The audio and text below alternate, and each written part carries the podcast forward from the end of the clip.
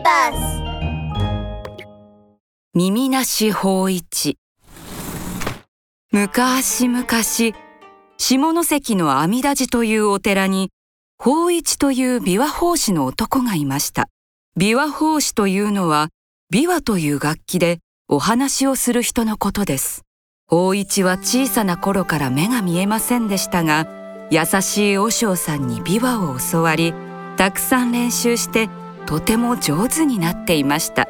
中でも得意だったのが源氏と平家のお話です。壇の浦の合戦について語るところは特に素晴らしく聞いたみんなが涙を流してしまうほどでした。ある夏の夜のこと。和尚さんが出かけたので法一はお寺で留守番をしながら琵琶の練習をしておりました。ポロンポロン琵琶を弾いているとどこからか声がします。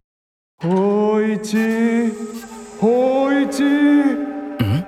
法一というのはお主のことか。ええそうですが一体あなたはどちら様でしょう？私は目が見えないものですから。おおこれは名乗らずに失礼した。わしはあるお屋敷に仕える武士じゃわしの主人がお主の琵琶の語りを聞いてみたいと言っておる。私の琵琶を？そうじゃ。お屋敷まで案内するからわしについてまいれ。法一は声の後についていきました。しばらくして着いたのは大きなお屋敷で中にはたくさんの人がいるようでした。法一早速琵琶を聞かせておくれ。かしこまりました法一は琵琶を使って語り始めました。やがて壇の浦の合戦について語るところになるとみんなの泣く声が聞こえてきました。法一素晴らしい琵琶を聞かせてくれてありがとう。主人もみんなも喜んでおる。それは良かったです。これから3日間毎晩弾き語りを聞かせてくれ。そしてこのことは誰にも言ってはならぬぞ。朝になってから法一が寺に戻ると和尚さんに見つかってしまいました。法一どこへ行っていた？申し訳ありません。言えません。法一は約束を守り黙ったままでした。そうして次の日もまた次の日も夜になるとどこかへ出かけていくようになりました不思議に思った和尚さんは法一の後をつけることにしました。するとびっくり。法一はお墓の前に座り込んで琵琶を弾いていたのです。こりゃきっと幽霊の仕業だ。法一が幽霊の世界に連れて行かれてしまう。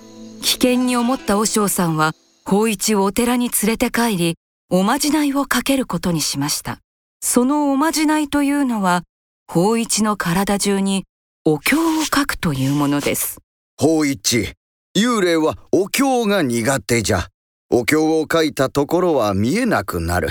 だから幽霊に呼ばれても絶対に返事をしてはならんぞ。やがて夜になり法一はまたお寺で一人留守番をしておりました。するとあの武士の幽霊の声が聞こえてきます。法一法一おーいどこじゃ？しかし武士の幽霊は法一が見えません。なぜなら和尚さんの書いたお経に守られているからです。困った。法一がいないとなれば主人に怒られてしまう。その時武士の幽霊はあるものを見つけました。耳です。耳が宙に浮かんでいたのです。というのも和尚さんは法一の耳にだけお経を書き忘れていました。そのため武士の幽霊には法一の耳だけが見えたのです。仕方ない。法一を呼びに来た証拠としてこの耳を持っていこそして法一の耳をもぎ取って帰っていきました。夜が明け和尚さんが帰ってきました。そこには耳をもぎ取られ倒れている法一がいました。おお法一なんとかわいそうなことをしてしまったんじゃろう。わしが耳にお経を書き忘れたばかりにすまなかった。和尚さんは法一に何度も謝って急いでお医者様に連れて行きました。その後法一はきちんと手当てしたおかげですっかり元気になりました耳はなくしたままですがその噂は人々に伝わってもっともっとたくさんの人たちが法一の琵琶を聞きたいとやってくるようになりました。そうしていつしか耳なし法一と呼ばれるようになりその名前を知らない人はいないほど有名になったそうです。おしまい。